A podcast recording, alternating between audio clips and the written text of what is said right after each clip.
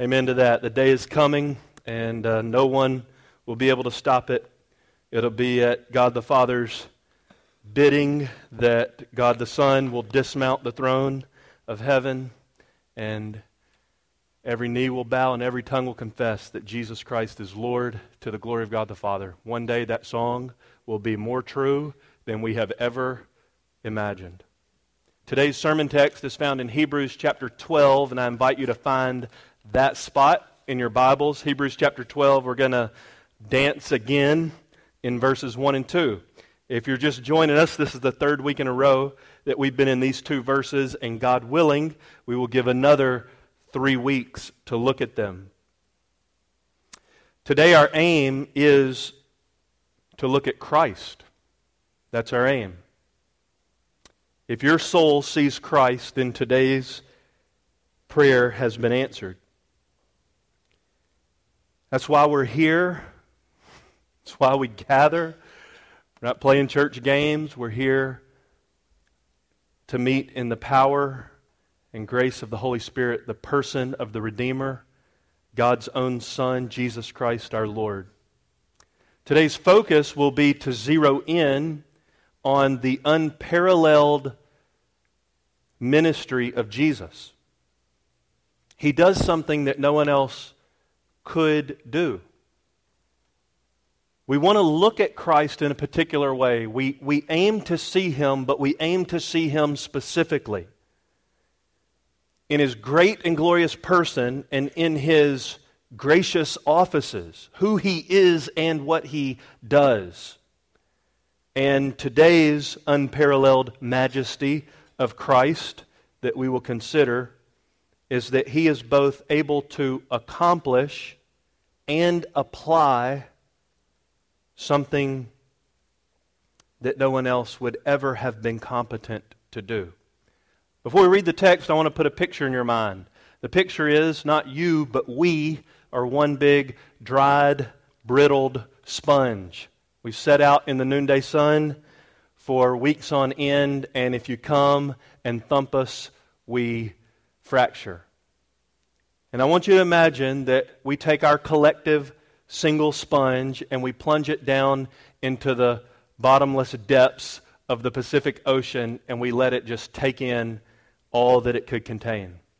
That's our goal today. That's one picture.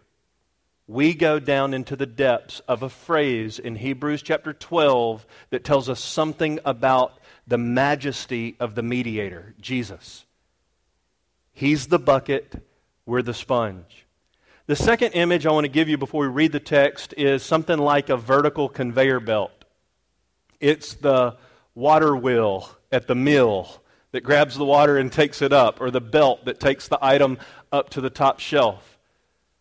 But the image is this I want you to think of not only that sponge going down into the bucket, but that God Himself has put a unbreakable bar in the middle of it. And everything we see of Christ, we're to take right into the throne room or be taken right into the throne room by the power of the Holy Spirit. So in today's sermon, instead of a concert of prayer at the end of the sermon, where we try to pray home and ask the Spirit to apply the things that we consider in the text, we're actually going to sprinkle the concerts of prayer along through the sermon. After the first point, dipping our sponge in the bucket, the Spirit by the conveyor belt taking us into heaven, we're going to ask that three or four people, or five people, pray home that particular point. Ask for the Spirit to apply that particular truth to our souls. So I already want you to prepare to stand and pray after each point. We'll have three or four or five people pray. We've already got a couple of microphones available. Those brothers with the microphones will go to whomever is standing after a handful of people pray. We'll resume with our second point and so forth, even concluding the sermon with yet another concert of prayer. I hope that's clear enough. Join me in Hebrews chapter 12 as we hear the word of the living God. Hebrews chapter 12, verse 1. Therefore, since we have so great a cloud of witnesses surrounding us, let us also lay aside every encumbrance and the sin which so easily entangles us. And let us run with endurance the race that is set before us, fixing our eyes on Jesus, the author and perfecter of faith, who for the joy set before him endured the cross, despising the shame, and has sat down at the right hand of the throne of God. Join me again as we ask for God's blessing. Father, our prayer is simple and it is so profound that there's no way it could be accomplished unless you do it. And in that way, we'll know with certainty if you've answered our prayer. We ask that you would fascinate us as much with the Lord Jesus Christ as you are. And we ask this for your glory in Jesus' name. Amen. I've said that this six part series, six weeks in a row on Hebrews 12, 1 and 2, which for those of you who are just joining us, we started our journey in Hebrews in 2009, and we finally made it to chapter 12. Um, the theme of the book is looking unto Jesus, and that comes right out, pardon me, right out of verse 2. But the theme of this little series, six parts in these two verses, which is the key paragraph of the whole book, the theme of this little six parter is that we are to gladly rid our lives of anything and everything that hinders us from a Jesus focused, gospel purchased lifestyle, focused on Christ, one at Calvary. If we can live in a way that didn't require Jesus to die on a cross, there's something deficient about the way of our life. If uh, I roll myself out of the bed in the morning and stumble into the kitchen where the coffee pot is, I see every day the same sign. And I've prayed that I'll never get numb to it. Hanging right over the coffee pot is St. Ignatius's quote, bishop in the early church, discipled by John, who was discipled by Jesus. Jesus, John, Ignatius. There's a quote from Ignatius hanging in my kitchen that says, many of you are familiar with it now, apart from Christ, let nothing dazzle you. My prayer every stumbling, stammering morning is God, make that true of my life. Apart from Christ, let nothing dazzle you. That's the way people talked who were discipled by people that Jesus discipled. Jesus disciples John, John disciples Ignatius. Ignatius says, What John taught me is that Jesus Christ himself is the epicenter of the Christian life. So I say again if you can live a Christian life apart from the centrality of Christ, then it's not biblical Christianity. It's a figment of our imagination at best. But being Christ centered does not save us. Lord, help me to say this more clearly. I've tried for three weeks in a row. Being Christ centered does not save you, it is the evidence that Jesus has saved you. We believe what Theodore Monod said, the French theologian only three words looking unto Jesus. But in those three words is the whole secret of life. We believe that here. We believe that the only Savior is Christ Jesus, who died as our sinless substitute because of our sins. We believe that God proved that Christ and Him alone, conspiring with the purposes of the triune God, that Jesus alone can save sinners, and God proved that by raising him from the dead and seating him at his right hand in the heavenly places. You must have Christ if you will be saved. We also believe that that salvation, Christ purchased, Spirit applied, God planned. That salvation for time and eternity will reveal itself in your soul being riveted to Jesus Christ. Or to use the language from Hebrews chapter 2, moored like a boat to a dock on a tumultuous sea, the boat of your life being moored to Jesus. Hebrews chapter 2 uses that picture. The person of Jesus and the work of the gospel, as one of the old preachers put it, is the sum of all saving knowledge. This is the third of six sermons on this key paragraph. Part one, part one, we looked at the first phrase of verse 2, looking unto Jesus. We said that that's the theme of the book of Hebrews, which is why that's the title of our six year long series, Looking unto Jesus. It's not only the theme of the book of Hebrews, but I tried to demonstrate in that sermon that it's also the theme of the whole Bible. And not only the theme of the whole Bible, it's the theme of the whole Christian life, and not only the earthly Christian life, but it is the theme of heaven. Jesus Christ is heaven's favorite. If you're not fascinated with Christ, which is why I prayed what I prayed a moment ago, heaven would be hell to you because he is the dazzling center of heaven. Looking unto Jesus. Part one. Last week we looked at run the race. Verse 1. Who else is running? From verse 1, we saw not only the saints from Hebrews 11, but all Christians in all times, in all places. All true Christians have had Christ Himself at the center of their Christianity. Anybody else is simply not a Christian. How then do we prepare to run that race? We said last week, laying aside every weight and every sin. The sinful things, thus saith the Lord, crystal clear. You can't carry in your hand to Jesus at the finish line the things that Jesus died to set you free from. We will not be sinless on this side of eternity, but the difference between a real Christian and a non Christian even some who profess that they are one. The difference between a real Christian and a non Christian is not that we don't have sin, but that we hate it and we don't want any more of it. But we're not only called to lay aside the weight, uh, pardon me, the sin, but also the weight, the amoral things. What may be okay for this one may not be okay for this one, and vice versa.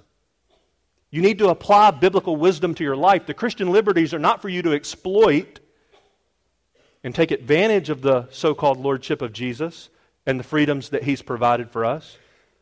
But they're purchased for us, the Christian freedoms, 1 Corinthians 8, Romans 12. We could go to Romans 14. Those freedoms, those liberties are purchased for us so that we can live the less shackled life in our hot pursuit of Christ. We also saw last week how to keep the pace patience, perseverance, endurance. How do you know you're in the race? How do you know you're a real Christian? Not because you prayed a prayer when you were seven, not because you got baptized when you were 12, not because your mom was a Christian, not because your pastor told you you're a Christian. How do you know you're a Christian?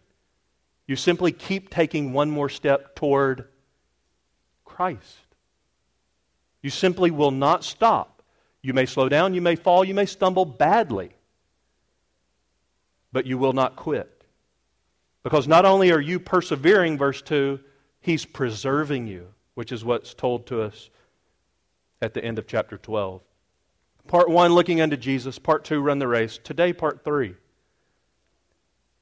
Verse 2, fixing our eyes on Jesus. Here's our key phrase the author and perfecter of faith.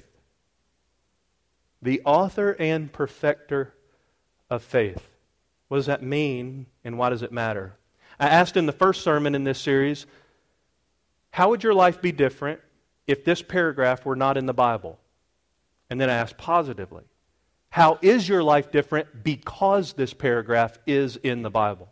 I do believe it's the apex of the Himalayas of Scripture.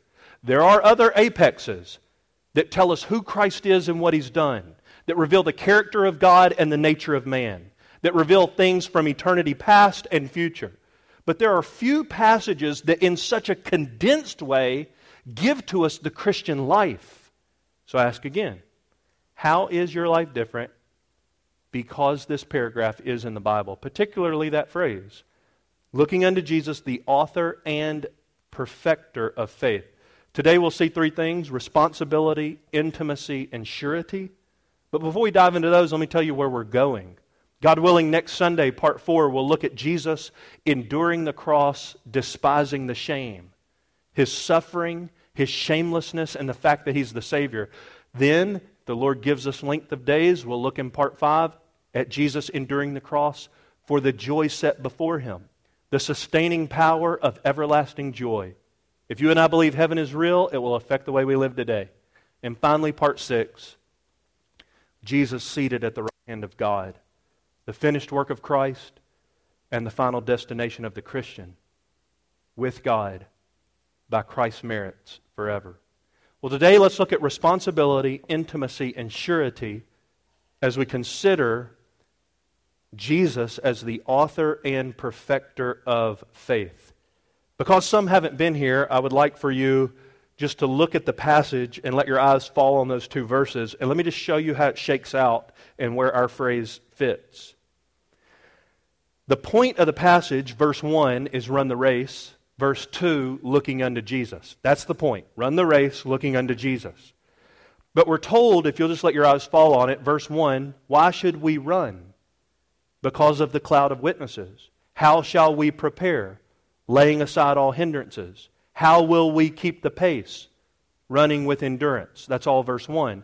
Verse 2, the main point, looking, fixing your eyes, gazing upon, beholding Jesus. Verse 2, look at it. Who is he?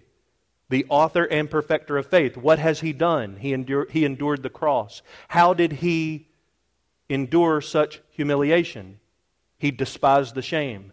What was he, pardon me, how was he enabled to endure such torture? Because of the joy set before him. And where is he now? He's seated at the right hand of the throne of God. We'll look back now that you know where our phrase lands and how it fits. And let your eyes just fall on it one more time. Verse 2 Fixing our eyes on Jesus, the author and perfecter of faith. I really have one point of exegesis, unpacking what does that mean? And then I have other points of implications and applications. If that is true, so what? So, really, the first point is the only point, and the other points are this is how it should land on us. But we're going to stop between each one, have concerts of prayer. So, I'm asking you take the sponge, put it in this bucket.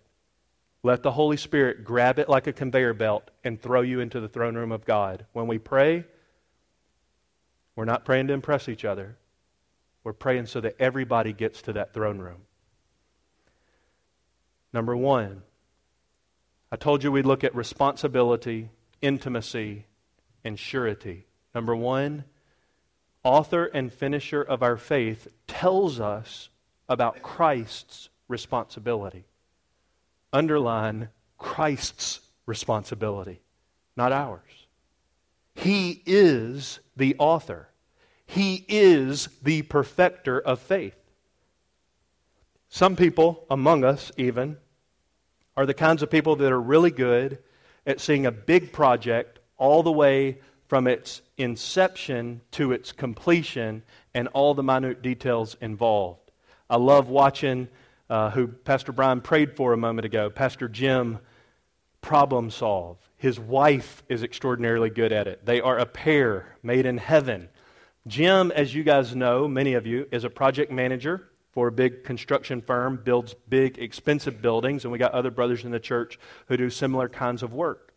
He, Jim and, and I tease often about the way Jim's brain works. He chairs our elders, which means he plans and leads all of our elders' meetings. And a big part of the reason he does that is because he would be frustrated to no end if someone else did it because we can't do it like he does it. He just has a brain that works like that. So, the way Jim and I tease when we were in India on this most recent trip, uh, you, you constantly run into stuff in the third world that you could never have anticipated. You don't pack for it, it's not on the agenda. It just, there it is, and you just figure it out. But Jim, you know, like the Matrix thing, it's like this digital screen that and you can just take stuff and move it. That's the way Jim's brain works. So constantly, uh, Jim and I'll make eye contact, and I can just see his wheels going. I'm just like, "You're doing one of these, right? You're just figuring it out." My sister-in-law is one of those kinds of people. She's amazingly competent. She's one of those get her done kind of people. We just spent a few days with them, uh, Thursday and Friday of this week down in Louisiana. She and my brother just built a new house for the third time. About a decade ago, when they started this house building uh, escapade, she decided that she didn't want to pay the contractor fees anymore. She thought it was too much markup. So my sister in law, who's just self taught average person, went and got her contractor license. And she built all three of those houses herself. But she hasn't done it according to all the other subcontractors, framers, foundation people, brickers, so forth. She hasn't done it like any of the other contractors do it. She, with her one and two year old son at the time of the first building, sat in the driveway while the people worked on the house to ensure that they didn't take too long of breaks and that they did everything according to the blueprint that the architect had drawn under her careful watch. She made sure everything happened according to plan and on time. She's just one of those people who just knows how to get it done. And when she gets it done, it's done extraordinarily well. There's your illustrations, as best I could think of them, to try to get you to look at Jesus. He's in a category that is not comparable to any other category. In fact, you can't even take an earthly illustration and say it's kind of like this, unless you just want to touch the fringe of the garment. He's so competent and qualified and committed to seeing the job done that if he were to fail to do it, he would cease to be God. And because he's committed to his own glory, he will therefore never fail to fulfill this office, which is the whole reason you are saved. This matters. He is the author and finisher of faith. He is the beginning, He is the middle, and He is the end. To use the language from the passage, any true Christian will be able to say from the bottom of their soul, Jesus began my salvation, Jesus is the object looking unto Jesus, and Jesus is the perfecter, the culmination of my salvation. Let's look at him as author. Faith is a gift from God. It's not natural to you, and Jesus is the author of it. Many of you have memorized in Ephesians chapter 2 where it says, For by grace you have been saved through faith, and that is not of yourselves. It is a gift of God, not a result of works, so that no man may boast. Faith is a gift from God, and here we find out which person of the Trinity gives it. Yes, the Spirit, Yes, God the Father. But right here in verse 2, we find that Jesus himself is the author of true saving faith. Romans 12 underlines the same truth. Verse 3 Do not think of yourself more highly than you ought, but rather in accord with the amount of faith that God has given to you. Giving saving faith is Jesus' job. To use an analogy which falls short, think about book authors and contracts. The way it works, if you didn't know, is an author that so and so publishing company thinks will sell books well contacts author so and so and asks them to consider writing a book on said subject or said author writes a chapter and submits it to publishing company and if publishing company thinks that they can uh, market that resource in a way that's going to be profitable they'll give them a contract before they finish writing the book sometimes even before they start the book. Jesus will write the manuscript that he puts his pen to. There are many authors who get writing block and never finish. Christ begins a work, signs it with his own blood, guaranteeing that the outcome will be what he set out to achieve. Jesus is the beginning of all saving faith. Charles Spurgeon said, There are many ways to Jesus, but Jesus is the one way to God. Have you met God in Christ? Are you playing church? Is he the author of your salvation? Not only author, we're told in this text, New American Standard says perfecter. What does that mean? Jesus is the perfecter of faith. Some translations, yours may say finisher. Though we will, we will always believe the gospel. We sing it here all the time, different hymns and choruses that talk about, and on that day when freed from sinning, so forth, we'll still hope in Christ. The man at God's right hand, Jesus the Lord, is the only Savior for time and eternity. Once we step into heaven, we will not cease to need Jesus as our mediator between God and men. We will be sinless, but we will still need Him as our representative. In that sense, we will always believe, if you will, the gospel. But you know 1 Corinthians, right? Now abide these three faith, hope, and love. But the greatest of these is love. Why? I'm not the first person to say it's because love will endure forever. You will never stop growing in love to God. You will never stop growing in love to your fellow man, which, newsflash, is the evidence that you're saved. You continue to grow in love to God, you continue to grow in love to God's people. You will never stop growing in love to God and His people, ever. But when you see Him, when you stand face to face with the mediator who was risen for your justification, Romans 4:24. When you see him, when you hold him, when you do what Thomas did and grab his glorified hand and put your hand into his wounded side, when you see the prints on his brow and the prints in his hands and feet, when you realize that your redemption was won by works, but it was his works and not your own, when you hold him, when you embrace him, you won't need the same kind of faith anymore. Faith will be dissolved into sight, hope will be dissolved into reality, and love will abound. Jesus begins our faith. You didn't have it until He gave it to you.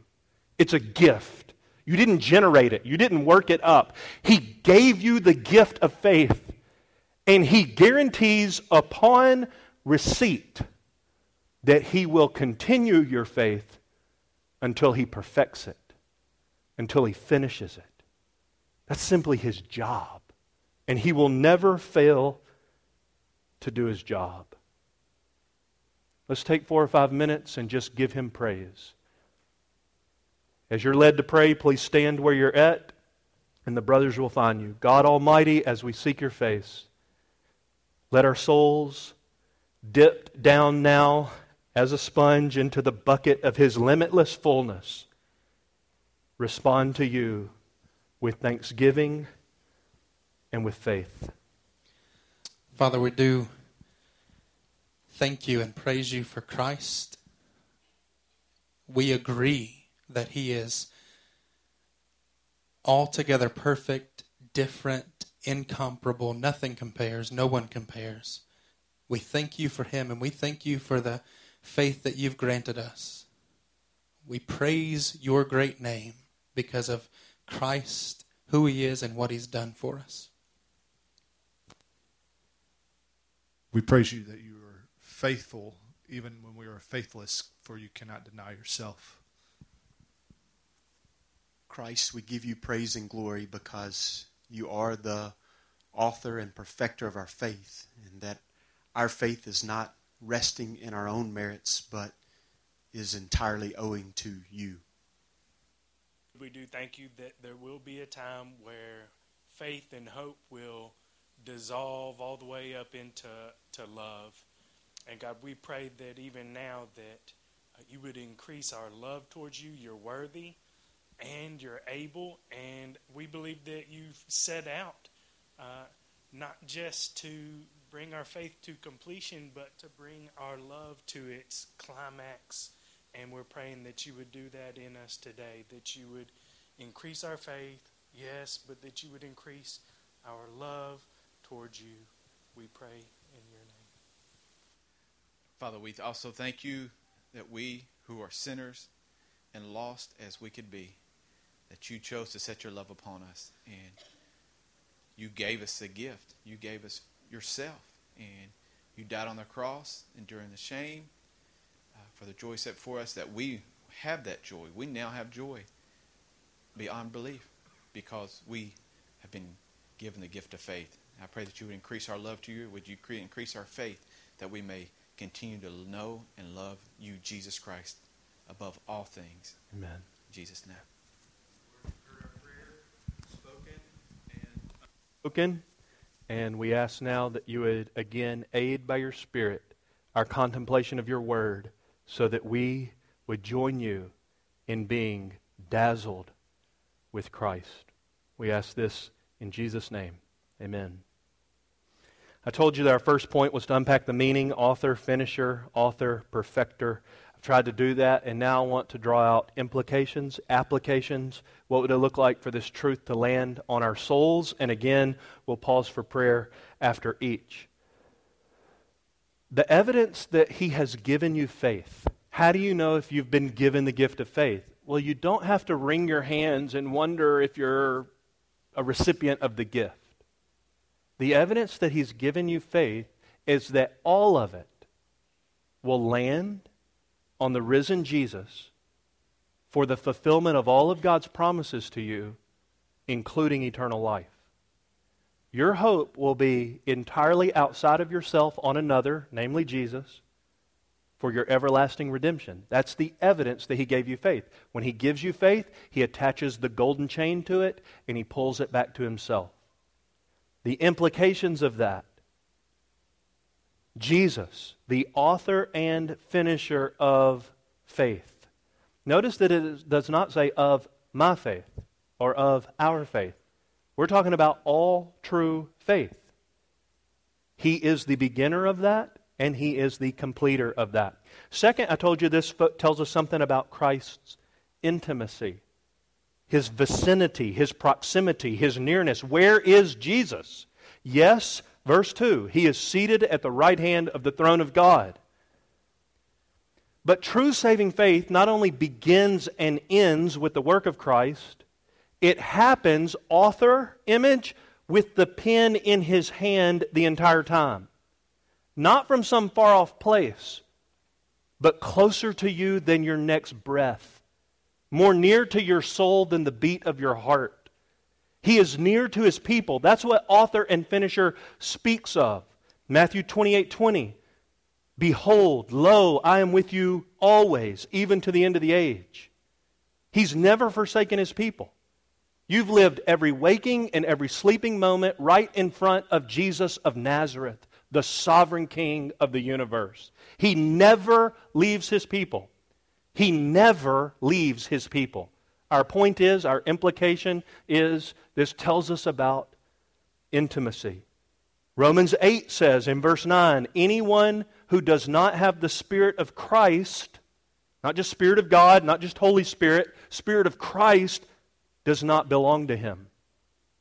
1 Peter 1 says, even the Old Testament saints, particularly the ones that were writing the 39 books of the Old Testament, they were moved, they were carried along according to the Spirit of Christ who was in them. He's close to his people. He's closer to you than you are to you. Hebrews 2 what about in times of serious temptation? What about when you feel like Jesus doesn't want to smile on you because all hell seems to have broken loose on your life? What about when the devil, the demons, and your own sin nature come to attack? Hebrews 2:18 For since Jesus himself was tempted in that which he has suffered, he is able to come to the aid, literally nearness, of those who are tempted. Jesus is closer to you when you're tempted, not further from you when you're tempted.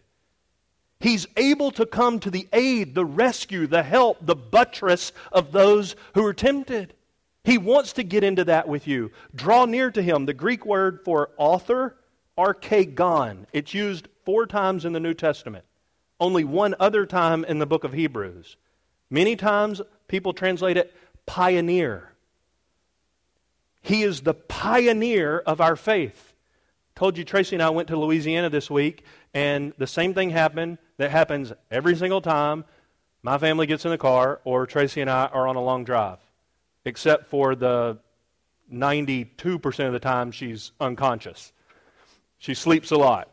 When she's awake and we're making these long drives, every time we have the same conversation. And I love it.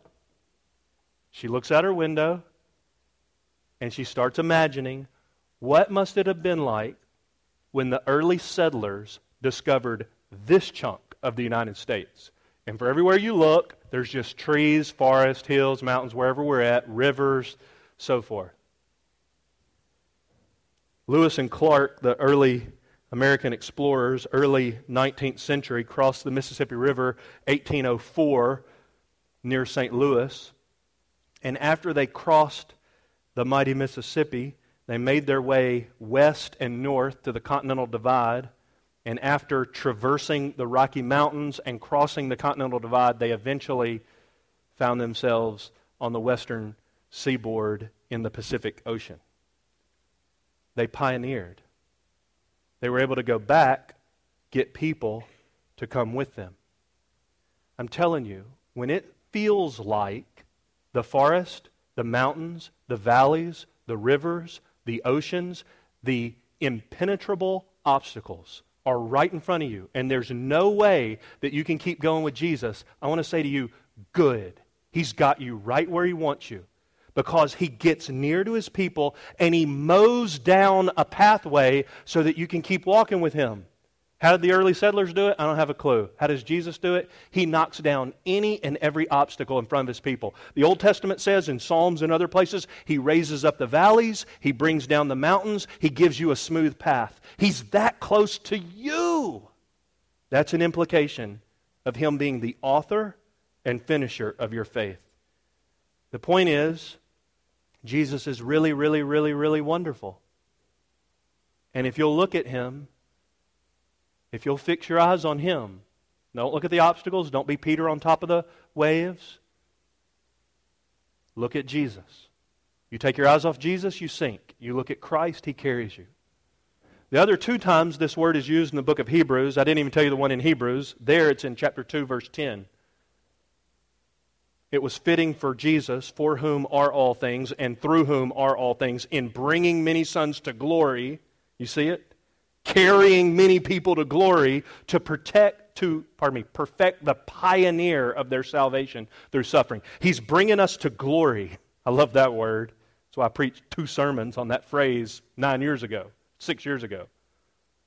He's bringing us to glory and to do it he's pioneering our salvation. That's hebrews 2.10 the other two times it's used are in the book of acts and it's just glorious I can't not read these two verses. It's translated prince. Acts 3:15. You put to death the prince of life, the one whom God raised from the dead, a fact to which we are all witnesses. Acts 5:31. He is the one on whom Let me back up. He is the one whom God exalted to his right hand as a prince and a Savior to grant repentance to Israel and the forgiveness of sins. He is the archegon. He is the pioneer. He is the author. He is the prince. He started your faith, He's its author. He's mowing down all the obstacles to your faith in Him. He's the pioneer. And He presently rules over your faith. He is your prince, He is your captain. But also, perfecter with the pen in his hand, he is completing the manuscript. You can use whatever phrase you want to use. Some are more and some less helpful, I think. Once saved, always saved, eternal security, whatever you want to call it. Perseverance of the saints, if you will. All those strike a deficient note in different ways. When you look at the biblical record, I do believe all of them are true. I just don't believe they frame it the best way. My faith doesn't depend on me perfecting it. I just simply have to put every ounce of it in the one who will. Jesus is the perfecter of true salvation. If you take the mustard seed of your faith and put it on the right object, and the person with a boatload of faith puts it in the wrong object, you're saved, they're lost. Jesus is the perfecter of faith and He will keep us to the end. Let's take a few minutes and give Him glory for being close to us for beginning and ending our faith and walking with us as the pioneer through it all. You stand, and the brothers will find you with the microphone. Let's bow and seek the Lord's face together. Two or three, maybe four, offer him thanks. We thank you that you are the ever present God among us. And Lord, we thank you that you have brought us in. You are the author and the finisher of our faith. And Lord, we thank you and praise you for it. And Lord, we look forward to the day when you're present. Even more a reality in our life, Lord, where we sit at your throne and give you the praise and the glory that's due your name. Father, you glorify your people by using us as living stones in the building that you are building. And you even give us things to do by which we may lend support to one another and build each other up. But Lord God, you have not made us the, the superintendent, the contractor, the one who is in charge of the whole project. We thank you that this this edifice that is going up will be worthy of representing your glory to us all because the builder is Christ and he will finish the project. We thank you for this. And Father, we praise you that you give us the truth, Lord, that is Christ in us, our only hope of glory. And again, you say, I have been crucified with Christ. It is no longer I who live, but Christ lives in me. Lord, how near can you get? You live in us. Lord, let us live this, our uh, truth that you give us. Let us rejoice in it. Let us find ourselves always uh, hugging you as it is and enjoying you because you are in us. Those whom you give faith, the gift of faith, you live in us. And Lord, for this we praise you for being so near.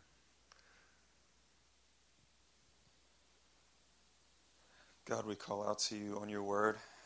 We we acknowledge that it is possible for the seed to land and then with joy spring up only to be choked out. We know that we can enjoy the precious things of the Spirit and then fall away not to be restored to repentance. We know that we can, for our love of Christ, escape the defilement that is in the world and then lose our repentance to an extent it would be better for us to have never known it. Second Peter.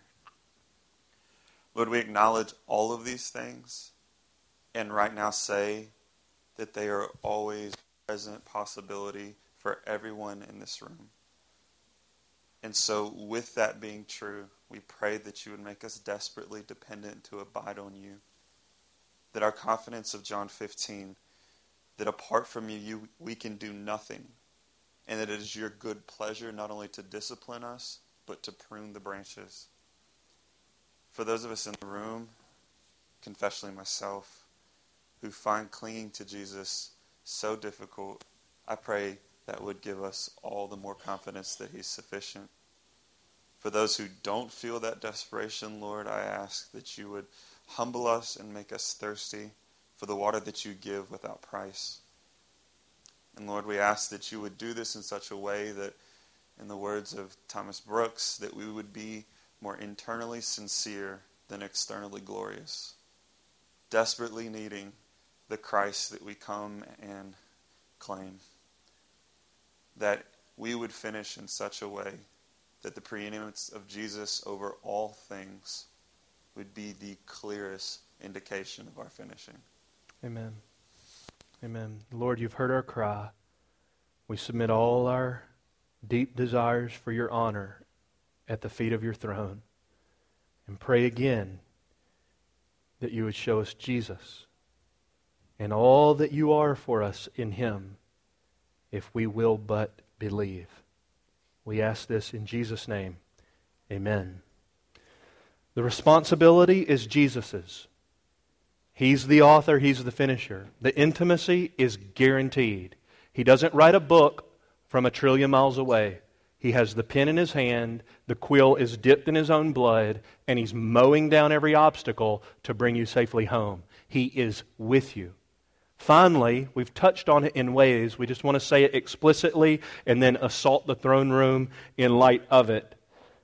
This tells us about surety, guarantee. promise, Christ's surety. Others have used this illustration of the children of Israel crossing the Red Sea. I wonder what that must have been like. There they were, hemmed in, after they reluctantly uh, left Egypt, though not without much divine intervention. The Passover, the death angel had come through the camp at midnight and slain the firstborn male in every household of the Egyptians. Those who had the blood sprinkled on their doorpost and lintel were spared. It's a picture of the gospel, Christ passing over because he took the wrath that we deserved. And those who were spared eventually left Egypt. You know the story. But when they finally made their way to the Red Sea, they were hemmed in because Pharaoh, who said, Now get out, now leave, after Moses had demanded that he let God's people go, now get out, now leave. Pharaoh had a second opinion, and he decided that he would bring his armies after Israel when they were helpless in the wilderness. He would pinch them against the boundary of the sea, and then he would slaughter them. We're told that in the account in Exodus, when that moment occurred, as Israel came near, uh, pardon me, as Egypt came near and Israel knew that they were doomed, we're told that the angel of the Lord moved from in front of them and became their rear guard, positioning himself between Israel, his people, and Egypt, their enemy. But it doesn't say God left the front, it says he became their front and their rear guard. And then we're told, as Moses stuck the staff into the sea, you know the account, the water split. What you might need to think through to be helped by that passage, that historical experience that actually happened, not make believe, not fairy tale, is that best guesstimates are Israel at the time was one and a half million souls, marching shoulder to shoulder in numbers however wide and deep. Lots and lots of people crossing through that water, dry ground where the water was. And as they're crossing, the illustration goes like this some of them, maybe in your family, are looking at the walls of the water and they're like, Our God is awesome.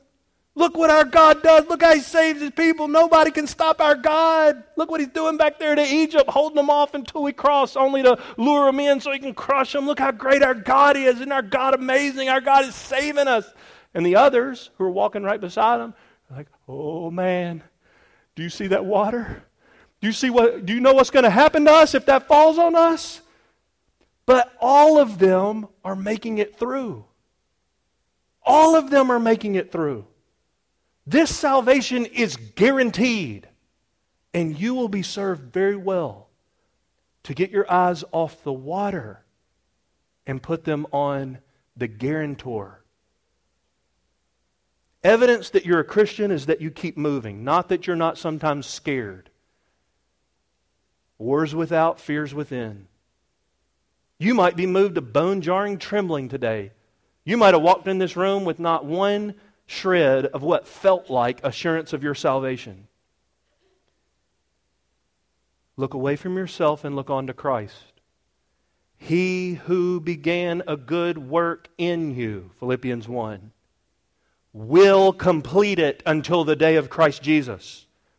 Ephesians 2, verse 7, on this Louisiana car ride, Tracy's reciting to me her memory work, and she gets to chapter 2, verse 7.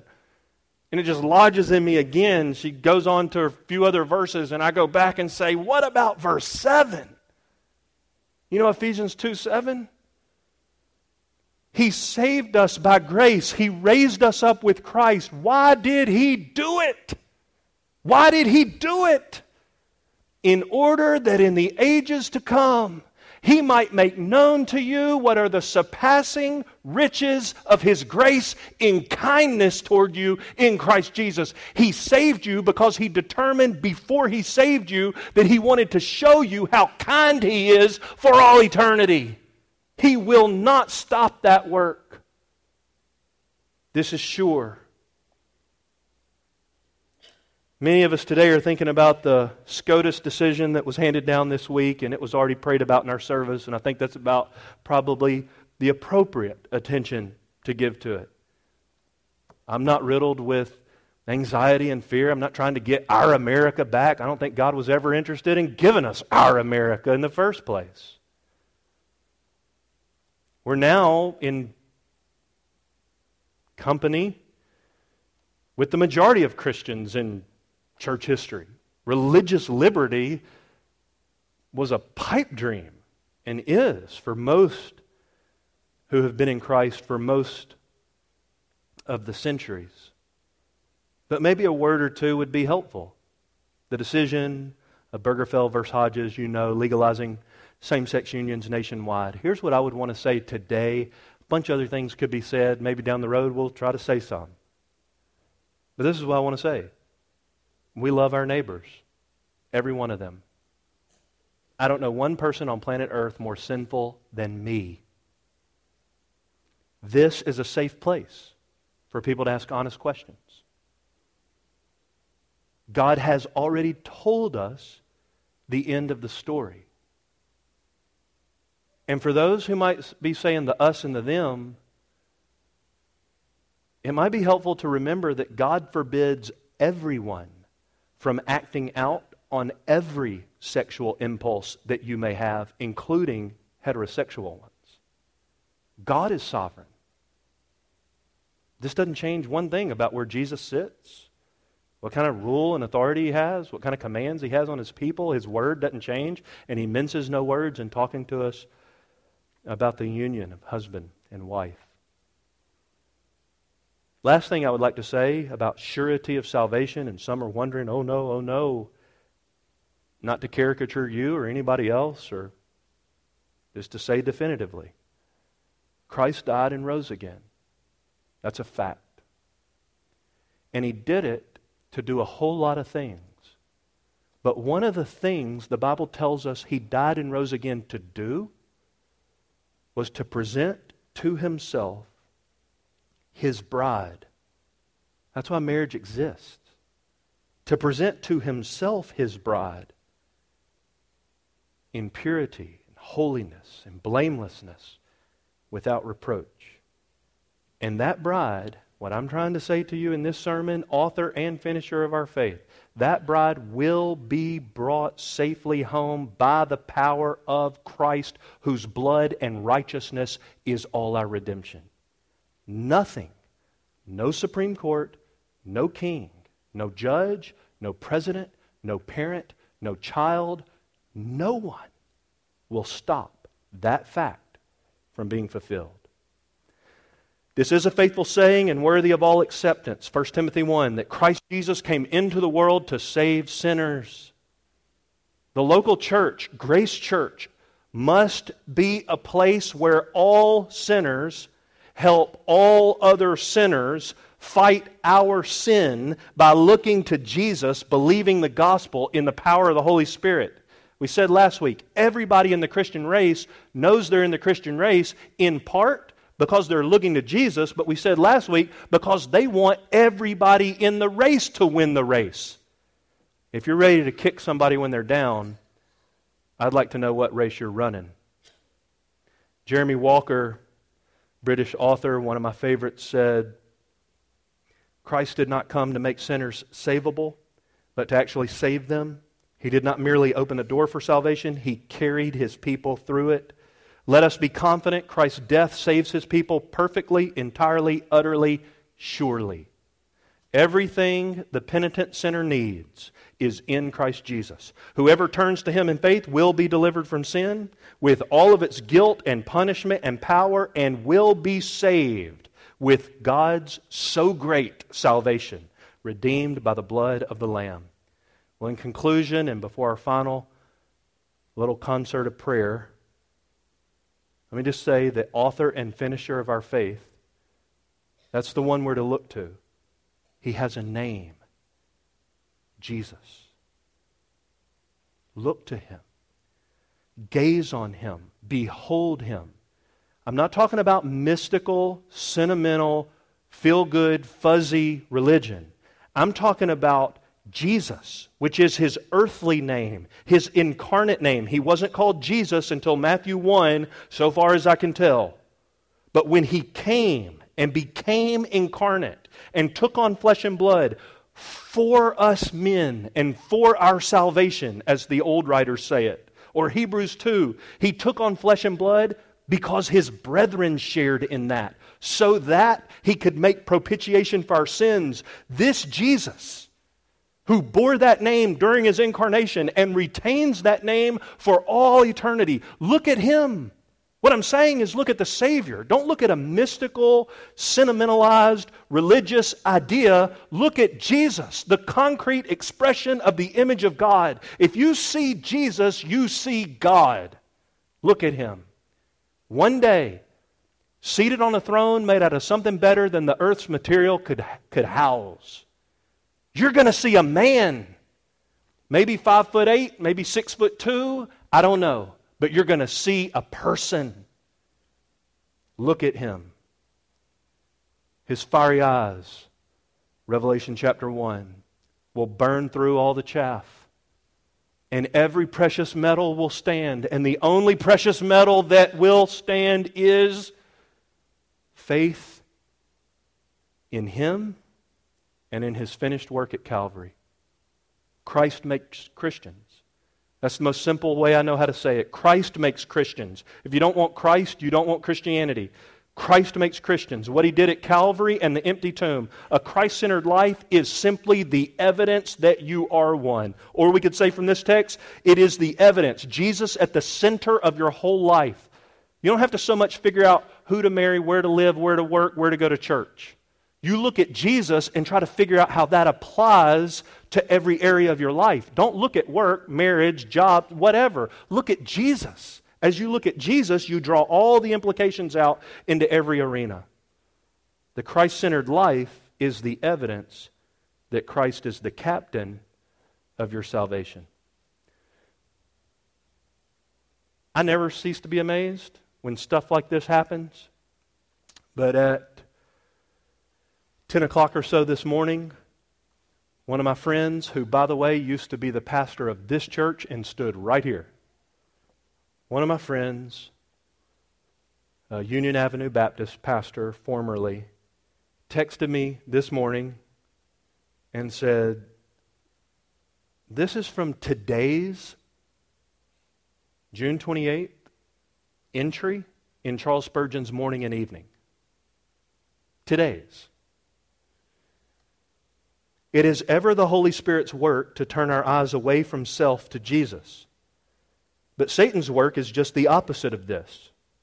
For he is constantly trying to make us regard ourselves instead of Christ. He insinuates your sins are too great for pardon. You have no faith. You do not repent enough. You will never be able to continue to the end. You have not the joy of his children. You have such a wavering hold of Jesus. Spurgeon continues all these are thoughts about self.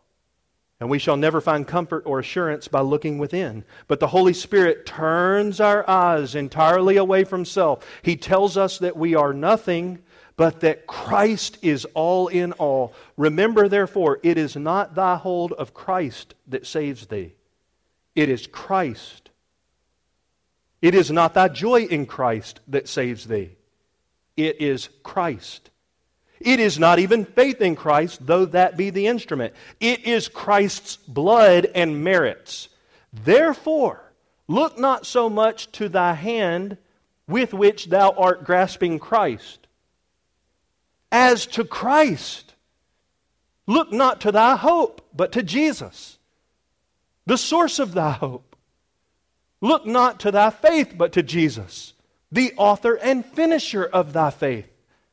We shall never find happiness by looking at our prayers, our doings, or our feelings. It is what Jesus is, not what we are, that gives rest to the soul. If we would at once overcome Satan and have peace with God, it must be by looking unto Jesus. Keep thine eyes simply on Him.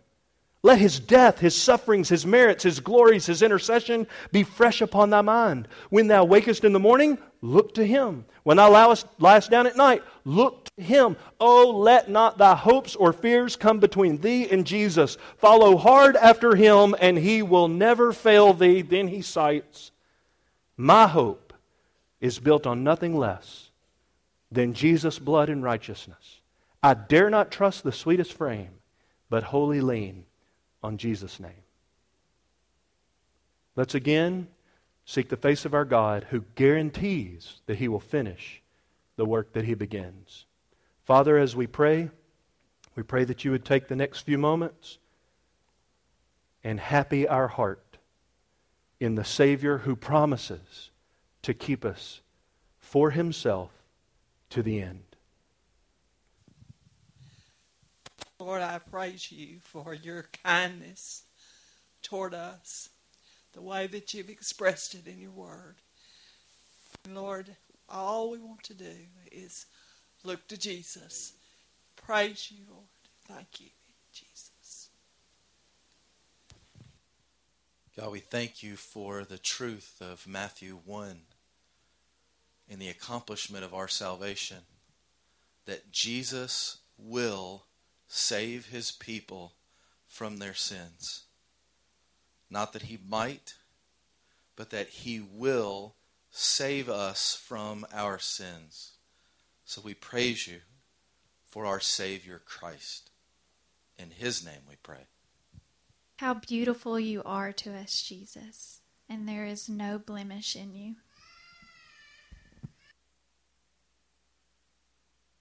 It's truth that Abraham believed God and it was credit to him as righteousness. We praise you, the glorious truth of salvation through faith in Christ by grace alone. That you have chosen to count us righteous in accordance with faith because it is the only thing by which that you could extend to us righteousness and it not be a reward for works done in the flesh. And so we ask that you would help us to stand firm, to trust in Christ alone. For if righteousness could be gained by the law, Christ died for nothing, but we know that Christ has indeed died to extend to us righteousness. He is our hope, He is our peace, and He is all sufficient to give us all we need to complete and to be completely clean before you. Jesus, you said, I will put my trust in Him. And again, I and the children that God has given to me. God, Jesus, we praise you that because of your doing, we put our trust in God.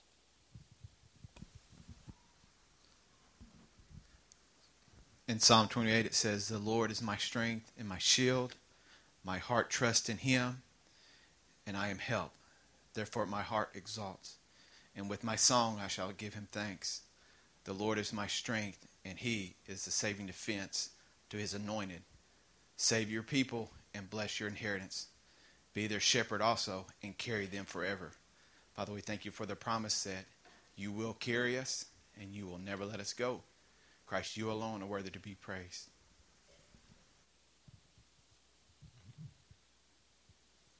Oh God, you say that anyone that loves the things of the world, that the love of the Father is not in them.